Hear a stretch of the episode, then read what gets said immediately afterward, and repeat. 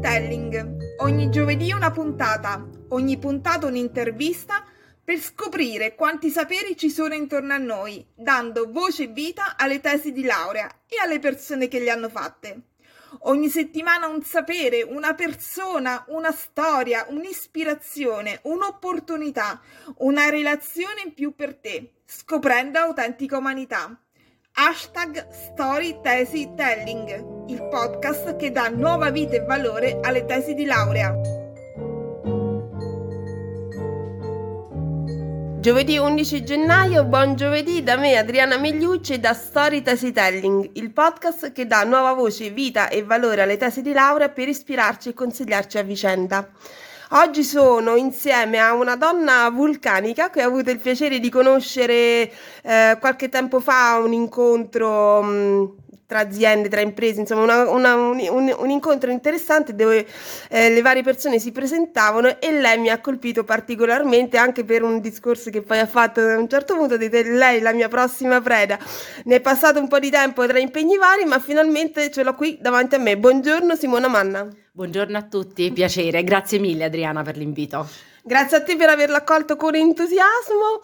Oggi ci addentriamo con te nella giurisprudenza e vediamo questa facoltà che tanti definiscono un po' come un prezzemolo, che fine fa poi nella vita delle persone caso per caso. Intanto iniziamo a raccontarci. Tu, vabbè, sei una consulente, ora raccontiamo anche, arriviamo a dire anche che cosa fai, una consulente aziendale, ti occupi di soft skill, smart working e, mm, e aspetti quindi anche molto attuali. E, ma ritorniamo alla te diciottenne. Tu e giurisprudenza perché? Eccoci, allora, bella domanda. Mm, io e giurisprudenza perché? Perché come piace definirmi, io sono una persona che odia stare nel grigio, anche se mi rendo conto che tutti viviamo un po' nel grigio.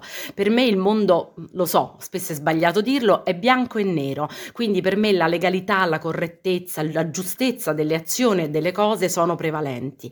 Questo è stato sicuramente uno dei motivi che mi ha ispirato all'età di 19 anni a scegliere di fare giurisprudenza e nel corso, diciamo, diciamo, dei miei studi poi ho cercato anche di capire, mentre studiavo, quale sarebbe stata poi la possibilità, diciamo, professionale che ne sarebbe derivata da questi studi. Ed è vero, come hai detto te Adriana, giurisprudenza è un po' un prezzemolo, però è un buon prezzemolo perché io in realtà non ho fatto né il notaio, né il magistrato, né l'avvocato, quindi non sono andata nella declinazione diretta che la facoltà di giurisprudenza offre come opportunità lavorativa, eh, anche se avevo pensato di fare il notaio, poi ne parleremo insieme. E oggi, come mi hai presentato poc'anzi, faccio tutt'altro, sono consulente, formatrice, eh, sono sempre comunque affine al mondo aziendale, riesco sempre a mantenere una visione eh, giuridica eh, di quello che poi è un po' il mio lavoro, che attiene alla formazione, alle soft skills, ma parlando e lavorando in tema smart working sono sempre stata molto affascinata anche da tutto l'aspetto giuslavoristico che diciamo eh, attiene a questo grande cambiamento. Quindi alla fine non ho fatto un percorso tradizionale, ma ho dato un senso diciamo a, a questa mia laurea hai fatto giurisprudenza alla Sapienza che per chi non lo sa è un mare magnum di persone quindi prima di tutto una palestra di vita credo no? frequentare giurisprudenza alla Sapienza alla sopravvivenza com'è? Ah, assolut- assolutamente sì peraltro io venivo da un percorso sempre eh, fatto in scuola privata sempre la stessa quindi proprio una ragazzina diciamo molto vattata da questo punto di vista e non ho avuto però devo dire la verità mentre Adriano mi faceva questa domanda ho pensato quale emozioni io provavo nel momento in cui vagavo dentro dentro questo mare magnum di giurisprudenza che peraltro si andava anche poi ad allargare presso altre facoltà, la facoltà di scienze politiche che era attigua e quant'altro. Devo dire la verità che mh, essendo comunque una persona che probabilmente già aveva grande caratteristica e talento organizzativo, non mi sono mai disperata, anzi mi ricordo proprio adesso che ci penso quanto entusiasmo avevo messo e mettevo nell'andare all'università a barcamenarmi in questo ambiente per me assolutamente nuovo e confusionario e anche con uno stimolo positivo, con una grande curiosità di vedere il mondo fuori da un mondo, diciamo, molto protetto nel quale comunque ero stata fino a quel momento. Una sfida. Una sfida e anche una misurazione con me stessa delle mie capacità e devo dire la verità che se adesso mi ci fai riflettere, forse io che oggi mi occupo fondamentalmente di smart working ma di organizzazione, organizzazione a beneficio della propria qualità di vita, forse io già lo applicavo a 19 anni non sapendolo su me stessa. Ti ha dato un approccio al di là di tante nozioni che hai dovuto studiare, no? Sicuramente sì, e mi ha dato anche tanta capacità poi di essere mh, eh, resiliente quando avevo difficoltà e di concentrarmi concentrazione quando invece veniva richiesto, perché poi ero una ragazza eh, eclettica, facevo mille cose, dormivo sempre poco, avevo una gran vita sociale, a vent'anni cioè, giustamente tutti i ragazzi è giusto che l'abbiano, però questo no, facevo ripetizioni, babysitter, uscivo con le amiche, però ero una studentessa seria eh, che sapeva quando era il momento di dedicarsi allo studio. Sicuramente la materia giuridica mi ha aiutato anche ad avere questa, mh, come posso dire, questa serietà, non che le altre facoltà non la forniscano, però un'impostazione no, degli spazi e dei momenti eh, che dovevi dedicare alla serietà piuttosto che alla diletto. In sé per sé gli studi, gli esami che hai affrontato hanno corrisposto alla tua aspettativa?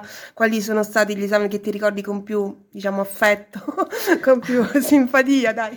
Allora, diciamo che di esami che mi ricordo con affetto, possiamo dirlo sto ah, termine, ah, okay. dai, non ci vergogniamo. Okay. Sicuramente diritto privato. Diritto privato è stata la mia più grande sfida. Sei una io... delle poche, è sempre stata, dovunque ho chiesto no. diritto privato è sempre stata Ti racconto una. perché è stata la mia sfida. Allora, io eh, avevo avuto la pretesa errata, ovviamente, di sostenere sostenere come primo esame diritto privato, che avevo studiato con indefessa attenzione ed edizione. Cosa succede? Vado all'università, vado a, f- a, fare l'esame e neanche vengo interrogata. L'assistente mi blocca, guarda, io ero nella fase di transizione fra lo statino cartaceo e il libretto elettronico, quindi in quel momento era cartaceo e vede che ero una neoiscritta e che quello era il mio primo esame. Mi dice, guardi signorina, lei questo esame non lo può fare. Dico, come non lo posso fare? Io ho studiato da mesi, ho frequentato pure i corsi pomeridiani. No, perché per poter fare diritto privato occorre quantomeno aver avuto una conoscenza di quelle che sono non materie propedeutiche, ma proprio concetti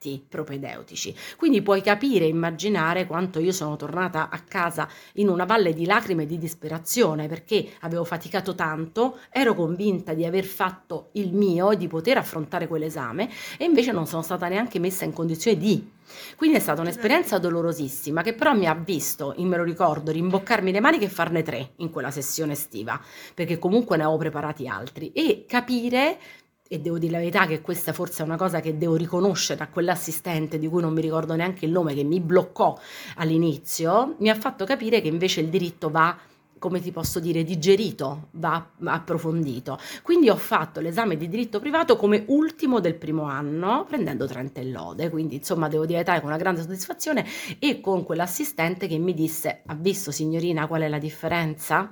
E quindi diritto privato indubbiamente è stato l'esame ah. che mi porto nel cuore e se posso aggiungere, anche l'ultimo esame che ho fatto, che è stato diritto amministrativo, con un professore fantastico, professor Romano, che ho seguito tutto l'anno, un esame complicato per chi fa giurisprudenza, soprattutto per chi come me del vecchio ordinamento, quando diritto amministrativo era 3.000 pagine, cioè non era robina da niente, compresa giustizia amministrativa, oggi sono tutti frazionati nel nuovo ordinamento. E, ero alla soglia della discussione della tesi di laurea, avevo una media del 29,6, eh, avevo frequentato tutto quello che dovevo frequentare, ma comunque diciamo non avevo dedicato grande attenzione a questo studio. E quindi mi ricordo che il professore non mi voleva mettere 23 perché ha detto le rovinerei la media io professore la prego io mi devo laureare fra poco. Io lo so che lei ci tiene ci tengo anch'io ma io ho dato altre priorità. Quindi questi due esami forse il primo e l'ultimo direi con questo excursus nel mentre dove ti sei indirizzata verso il diritto civile, quale, quale, indirizzo hai preso in giurisprudenza per arrivare poi a una tesi molto interessante di cui ora parliamo? Allora, il diritto, proprio perché mano a mano che studiavo pensavo di fare poi il notaio, mi sono sicuramente orientata sul diritto civile, che ritenevo essere la materia più omnicomprensiva che potesse darmi poi anche una base per gli studi futuri. E quindi sono andata alla cattedra del professor Di Maio eh, di diritto civile alla Sapienza di Roma. Uh-huh. E hai scelto o ti è stata assegnata questa tesi dal titolo Il testamento internazionale alla luce della Convenzione di Washington del 26 ottobre 1973. Titolo assegnato o scelto? Dici un po'. Titolo, diciamo, coscelto fra okay. tutti e due. Io raccontavo che avrei voluto fare il notaio e il professore mi ha tirato fuori eh, l'opzione di poter fare questa tesi, essendo comunque materia, diciamo, notarile il, te- il tema del testamento e peraltro adesso noi siamo nel 2024, ci sembra tutto molto lontano, però io ho discusso la tesi nell'anno accademico 93-94, quindi... Quindi festeggiamo i 30 anni? festeggiamo i 30 anni, anche se in realtà io l'ho discussa il, l'ultima data utile della, dell'anno 94 che era già 95, quindi c'è stato, insomma, era 30 anni e mh, ho scelto questo tema perché appunto il diritto internazionale, il testamento internazionale era all'epoca entrato in Italia da poco, dal 1990, quindi stiamo parlando di qualcosa di cui ancora nessuno conosceva, quasi una tesi, possiamo dirlo, sperimentale, potremmo definirla oggi, dove normativa giuridica italiana non ce n'era, ce n'era molto poca e, e c'era invece tutta la costruzione di questo percorso che aveva portato poi alla redazione di questa convenzione nel 73 e all'applicazione convertita in legge in Italia nel 90. Perché il mondo stava cambiando, si stavano aprendo le frontiere, si, ci stavamo tutti intersecando? Assolutamente sì. Quando Adriana mi ha chiamato qualche tempo fa appunto per fare questa intervista io sono andata a rispolverare nella mia libreria la tesi di laurea che mi sono anche, devo dire la verità, riletta con, con grande gioia e con un occhio completamente diverso. Oggi ho capito cose che forse 30 anni fa non avevo compreso, ero troppo tecnica, troppo scola- scolarizzata, no? Mm-hmm. E meno donna che aveva vissuto invece 30 anni di vita, di mondo, di lavoro. Questo sicuramente oggi, se lo vogliamo leggere, erano i primi segnali che si cercavano di dare, di creare un'unità fra i vari stati, fra la cosiddetta comunità europea, di cercare di trovare eh, punti di ehm, avvicinamento. Quello che posso dire per così la sensazione che io ho avuto leggendo questa tesi è che forse 30 anni fa c'era molto di più uno spirito di trovare soluzioni ehm, facilitanti la collaborazione e la condivisione dei territori e dei, dei, popoli. Oggi, secondo me, certe volte invece rischiamo di andare fuori da quelle che sono anche le esigenze dei singoli paesi, cioè in realtà la comunità europea vale, secondo me, anche per un po' gli studi che ho fatto, quando però rispettiamo anche le diverse culture e le diverse tradizioni nel diritto fondamentali. Quindi questo testamento, proprio perché ha cercato di creare una strada unica che superasse le, le diversità normative in tema di testamento fra i vari stati, è stato insomma un bel esempio di eh, aggregazione. Uh-huh. Perché a livello europeo ci sono due, diciamo, macro aree di diritto, quello che si rifà al diritto romano e il diritto invece più anglosassone. anglosassone Assolutamente sì, diciamo, le, il diritto nasce sotto due grandi, eh, diciamo, eh, braccia, c'è il cosiddetto common law e il civil law. Il common law è quello che viene applicato generalmente, nasce nei paesi anglosassoni, no? quindi l'Inghilterra e gli Stati americani, dove praticamente il diritto viene fatto sulla casistica. Tant'è che se noi vediamo qualsiasi film americano o anche inglese, eh, vediamo sempre che nei tribunali si citano le sentenze di, la causa di, addirittura la legge prende il nome della sentenza spesso e volentieri. Mentre nei paesi cosiddetti civil law, fra cui il nostro ovviamente, quello che, eh, dove si fonda il diritto è proprio sul codice codice, sulle leggi, quindi sia sul codice che sulle leggi che poi in base all'applicazione che facciamo delle norme viene, eh, viene generata. Quindi noi siamo sicuramente molto più legati a un diritto scritto, eh, mentre nei paesi del common law ci sta un diritto che è non scritto che prevale. Per fare piccola, eh, un piccolo esempio, fra le varie fonti del diritto, ovviamente la prevalente è la legge in Italia, ma ci sono anche gli usi e consumi, eh, le consuetudini, scusate, usi e consuetudini, dove la consuetudine e l'uso sono che cosa? Quei fenomeni che noi vediamo ripetersi nel tempo, ma che non sono regolamentati da una norma a monte, mm. ma che per una serie di eh, fattori temporali, eh, diciamo di, con- di, considerazione generale e quant'altro, alla fine assia- anche loro diventano eh, fonte di diritto. Però è chiaro che questo è una parte residuale, minima, la nostra fonte di diritto prevalente è la legge, mentre diversamente accade. Quindi questo è stato per esempio uno dei motivi che ha portato il, eh, la Convenzione di Washington a ragionare sulla necessità di creare questo testamento internazionale che fosse una sorta di eh, trade union fra queste diverse culture ed applicazioni del diritto, perché? Perché stava crescendo ovviamente la relazione dei paesi fra i paesi e le persone che andavano anche a lavorare fuori dal proprio paese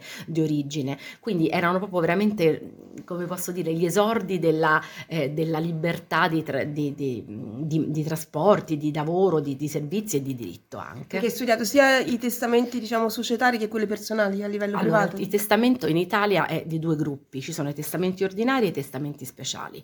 Il testamento speciale è un testamento che può essere fatto in condizioni particolari e che ha una durata temporale anche limitata a quel momento. Faccio l'esempio, eh, si può fare un testamento al capitano di una nave, magari la nave sta affondando, ok. ci sono criticità o quant'altro, io posso fare il testamento al capitano della nave.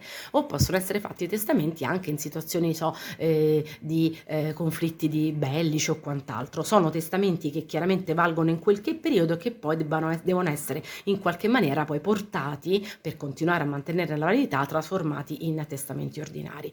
I testamenti ordinari all'interno del nostro ehm, ordinamento giuridico sono eh, di tre tipologie. C'è il testamento olografo, cioè quello che io faccio da sola a casa e poi viene trovato nel cassetto dal nipote una volta che io sarò passata a- all'altra vita. Poi c'è il testamento segreto, che è tra- praticamente il testamento che, scusatemi, il testamento pubblico, che è quello che si fa davanti al notaio, e poi c'è il testamento segreto, che è quello che io posso consegnare a un notaio, a un avvocato e che viene comunque fatto in busta chiusa, che ha un sigillo di cui il contenuto non ne conosce nessuno.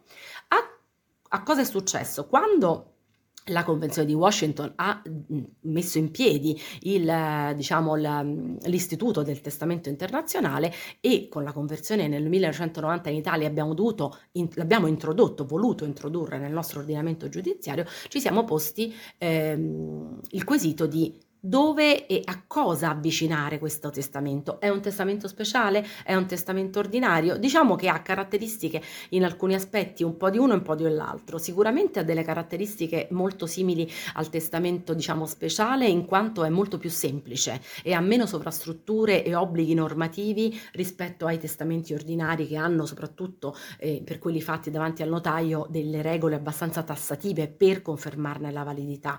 Ehm, ma dall'altra parte oggi possiamo dire che il testamento internazionale viene considerata una quarta forma di testamento ordinario, che quindi si va ad aggiungere all'olografo, al pubblico e al segreto.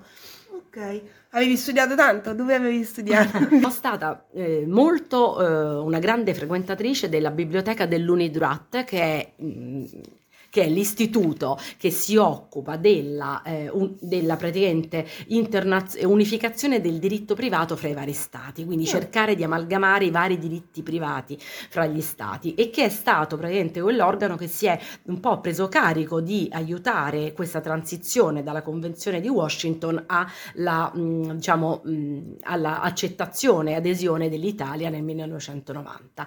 Eh, si trova a via Panisperna ed Ferrovia Nazionale, c'è questa biblioteca infinita. L'unico handicap che diciamo, ho avuto in quel periodo è stato che eh, il diritto, diciamo, ehm, privato, privato internazionale ehm, si fa tutto in francese. Quindi io che ero invece una buona conoscitrice eh, della lingua inglese mi sono trovata un po' in difficoltà in questo perché andavo in biblioteca però diciamo mi dovevo orientare anche in quello che trovavo perché non era sempre tutto tradotto in doppia lingua, quasi sempre era soltanto in francese e, e quindi poi sono dovuta diciamo farmi aiutare da amiche che invece parlavano francese nelle traduzioni, ma il problema non è stato poi la traduzione, è stata anche la ricerca del materiale perché Certo. per quanto io avessi avuto dal professore una eh, diciamo un- una traccia scritta che mi dava già delle indicazioni, il problema era che quando tu poi andavi a cercare presso quell'autore una serie di articoli che potevano esserti interessanti, eh, ti trovavi di fronte a una mh, interpretazione del testo in francese che non era per me sempre molto facile in- cam- comprendere, quindi c'è stata un po' questa difficoltà, però mi è piaciuto tanto, mi è piaciuto essere topo di biblioteca. E se mi permetti, siccome recentemente ho pubblicato un libro insieme ad altre persone, abbiamo pubblicato adesso a dicembre sulla tematica appunto del lavoro che cambia, dello smart working, quindi una visione molto globale dello stato dell'arte ad oggi, di cosa è accaduto eh, dalla legge agile ad oggi in Italia sullo smart working, mi sono trovata anche lì a fare topo di biblioteca, anche perché il mio capitolo era relativo alla eh, e lettura di tutti i dati internazionali dello stato dell'arte dello smart working, quindi una ricerca abbastanza certosina e anche lì diciamo che mi sono ricordata di Eh. quando cercavo il materiale e devo dire che a me È questa curiosità, brava, un déjà vu, ma a me questa curiosità un po' da topino di biblioteca piace molto. Sì, sì, devo dire verità, piace molto. Con questa predisposizione da topo di biblioteca e con questa importante tesi e con il tuo sogno di fare notaio, hai fatto la notaia o no? Che- Assolutamente no. Allora, la vita così, no? Cioè, oggi ho 54 anni, lo posso dire con serenità e anche con una grande comprensione.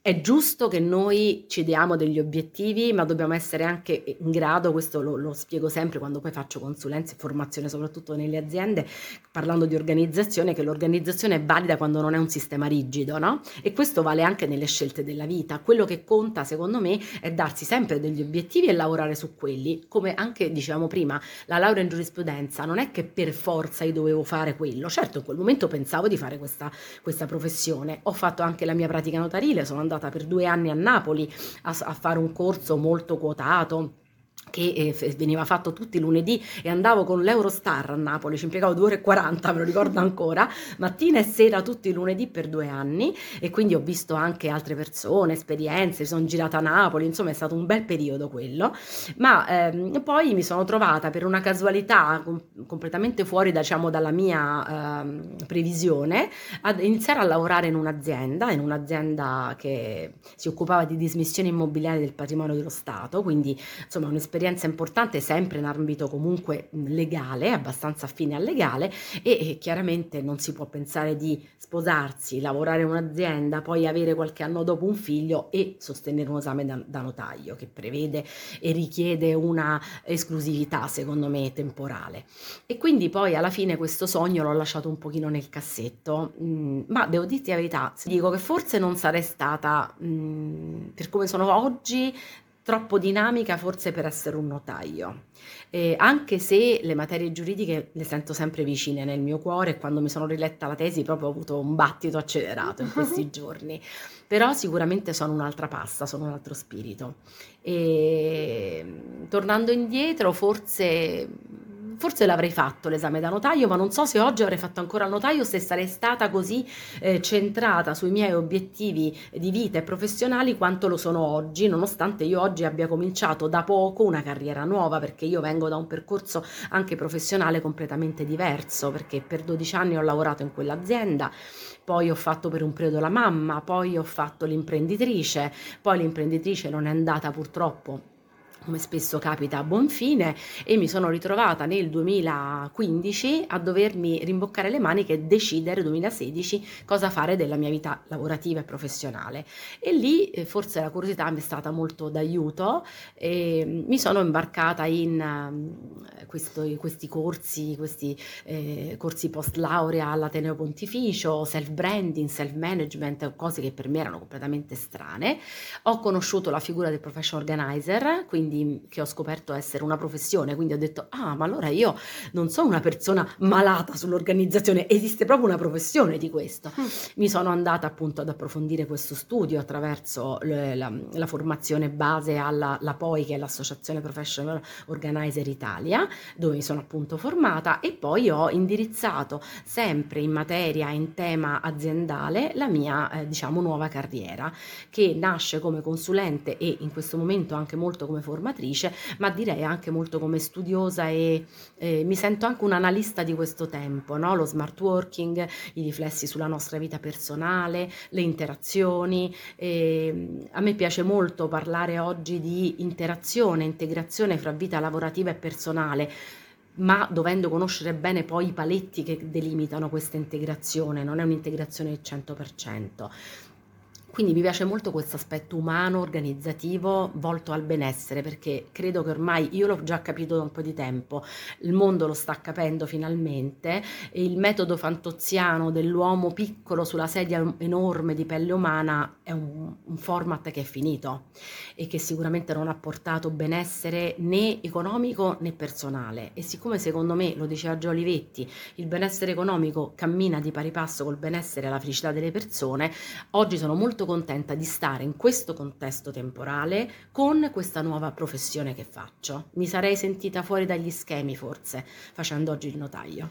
Come al solito, per quanto riguarda anche comunque lo smart working, ci è voluta una grande crisi come quella della pandemia per aprirci gli occhi, no? Assolutamente sì, in Italia soprattutto perché noi siamo un paese sempre lento, sempre ostile al cambiamento. Io mi domando sempre, ma noi siamo fatti di cambiamento, no? Già adesso, mentre parliamo, siamo, non siamo quelli di un secondo fa. E quindi dovrebbe essere insomma, in noi naturale l'accettazione o la lettura del cambiamento, che non vuol dire che accettazione significa che tutto quello che arriva di, cambia- di nuovo lo prendo perché è nuovo. Lo prendo e lo devo analizzare, ma non posso sempre essere demonizzante sul nuovo, quello che invece in Italia accade. E adesso sta succedendo un altro fenomeno identico, Su che, che è cosa? quello dell'intelligenza artificiale. Ora stiamo demonizzando l'intelligenza artificiale sa, non sapendo per quanto quel poco sto cominciando a studiare, approfondire questo tema perché per me sarà anche materia di studio e di lavoro, mi auguro, l'intelligenza artificiale oggi non è ancora matura. Cioè, noi dobbiamo ancora dargli gli strumenti e non si è capito, invece di andare a dire, va bene, ma chi è che governa questa intelligenza artificiale? Noi, perché siamo noi che diamo le nozioni all'intelligenza artificiale per poter essere poi efficiente, quello che dovremmo fare, che è un po' il mio obiettivo di questo 2024, è quello proprio di dare questi strumenti a noi persone per poter essere in grado di eh, lavorare a fianco all'intelligenza artificiale e farla diventare un supporto, così come si è fatto e si continua, ahimè o per fortuna, perché io comunque ho da lavorare a questo punto, a fare ancora sullo smart working. Quando noi continuiamo a dire che lo smart working è qualcosa che viene applicato in situazioni emergenziali, che possono essere anche per esempio l'applicazione esclusiva o prevalente su eh, eh, fragili o chi genitori con figli minori di 14 anni, stiamo discriminando il ruolo dello smart working. Lo smart working non è un'eccezionalità, dovrebbe essere un obiettivo di qualità di vita di tutti. Questo io lo dico, lo dirò sempre, lo difenderò dovunque.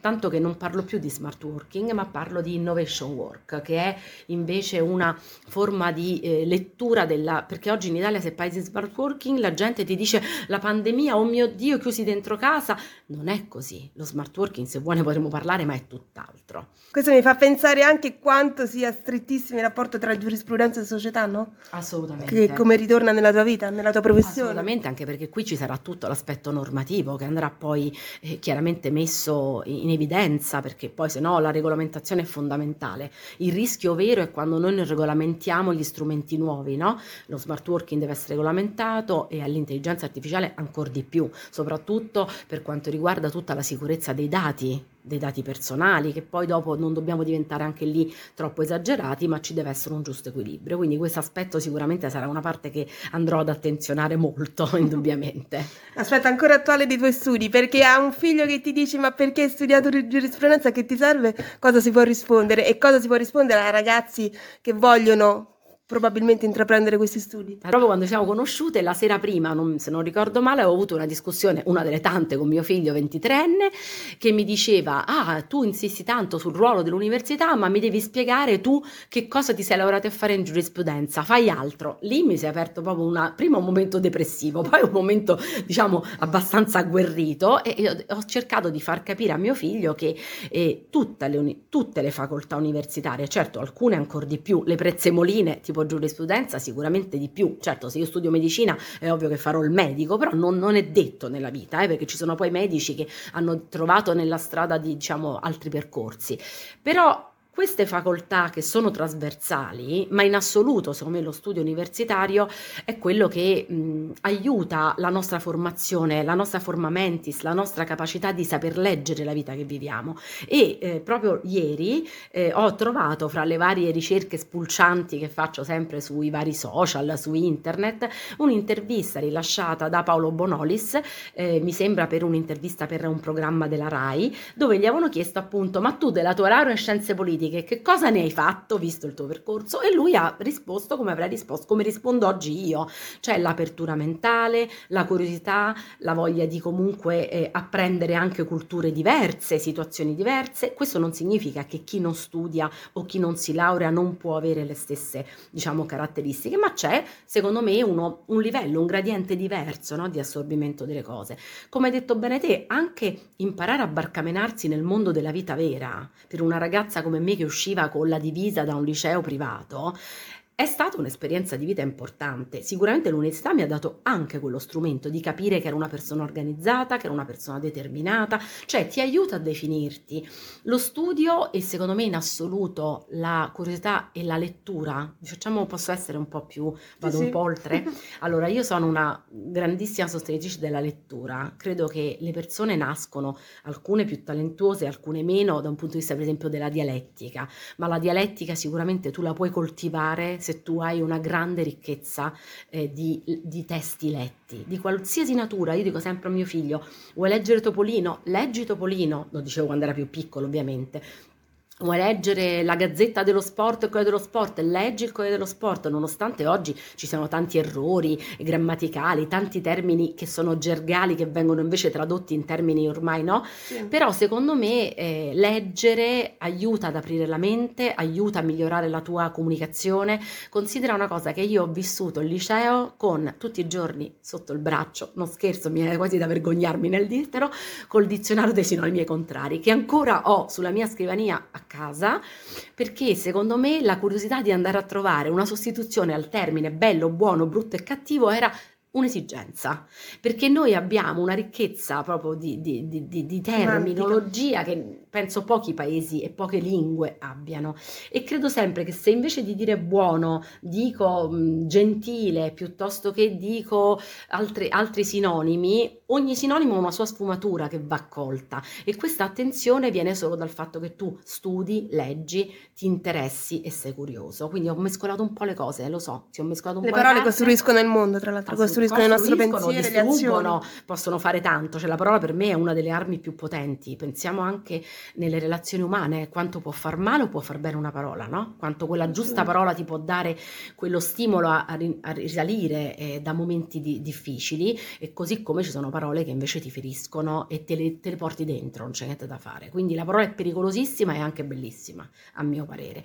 L'università, lo studio sono un po' la sintesi di tutto questo. Diciamo che io ho un altro obiettivo che prendermi una seconda laurea ah, che già avevo in che fatto. cosa? Allora, già mi ero iscritta qualche anno fa quando cercavo appunto nella mia nuova vita 2015-16 uh-huh.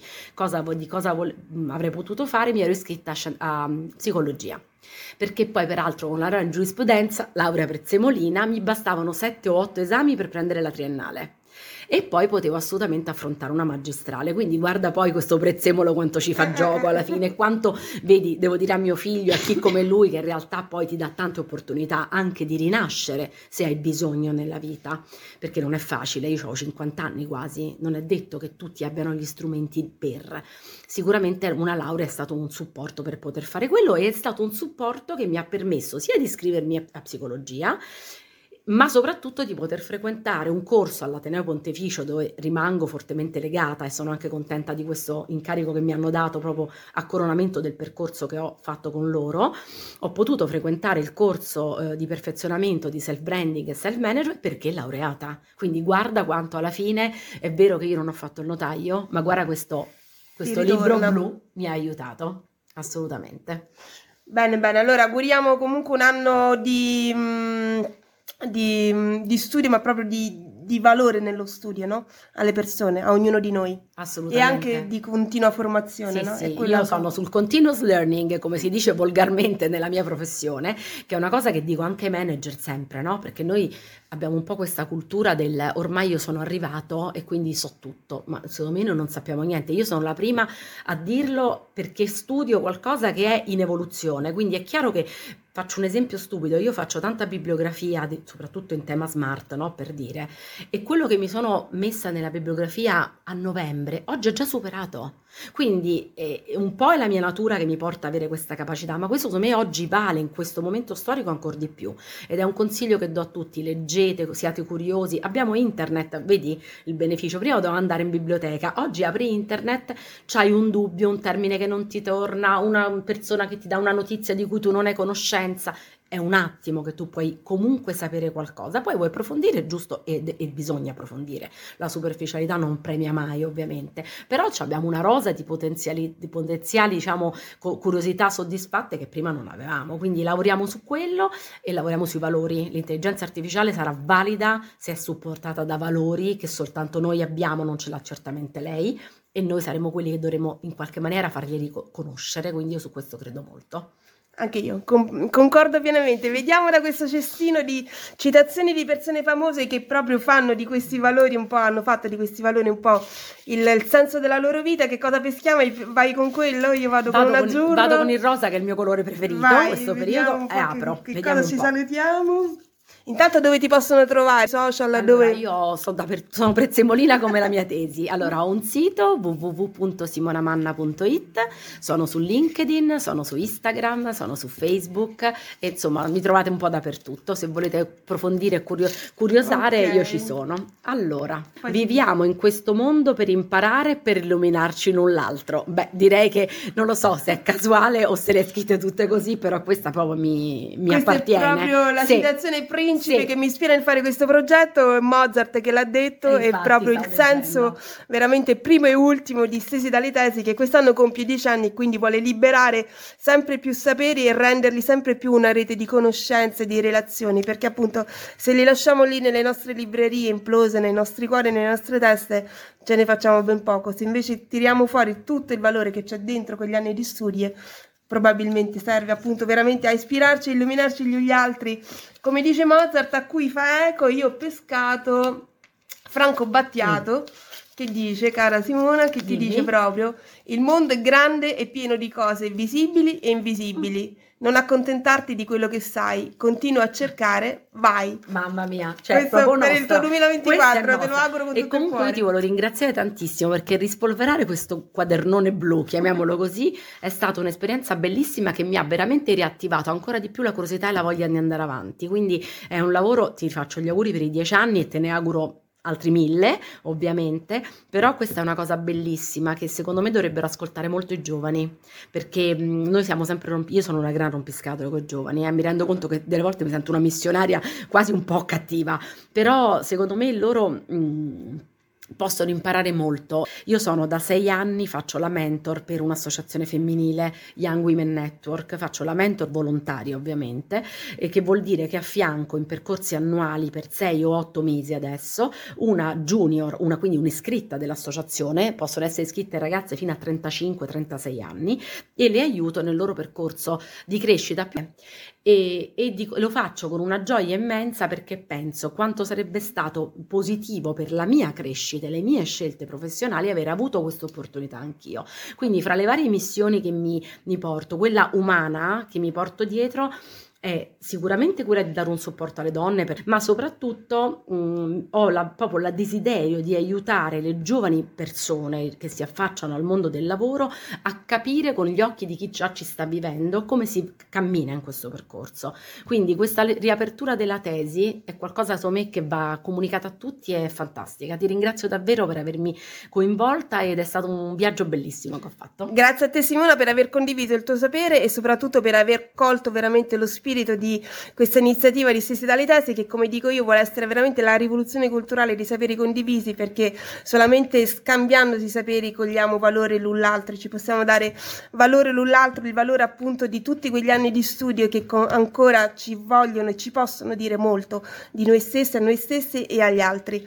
Quindi ti auguro con Franco Battiate e con Mozart un bellissimo 2024 e pieno proprio di questi tuoi obiettivi anche a servizio degli altri e buon giovedì a tutti. Ci vediamo il prossimo ci sentiamo anzi il prossimo giovedì, chissà con quale altro sapere, con quale altra storia di vita. Nel frattempo, appunto, possiamo condividere i link delle singole puntate, possiamo ovviamente ascoltarli, c'è veramente un'umanità intera dentro questo podcast e dentro anche le prossime feste del bel sapere che vogliono arrivare dovunque in giro per tutta l'Italia e non solo. Ripeto, anzi ricordo che chiunque si può fare anche promotore e promotrice di, eh, di feste del bel sapere, quindi mettere a disposizione dei propri spazi pubblici o privati per far incontrare, incontrare contemporanea le persone e scambiarsi i saperi perché nasce veramente qualcosa di molto molto forte e potente nell'incontrarsi e nello scambiarsi queste storie di vita che ci sono dentro i saperi di ognuno di noi.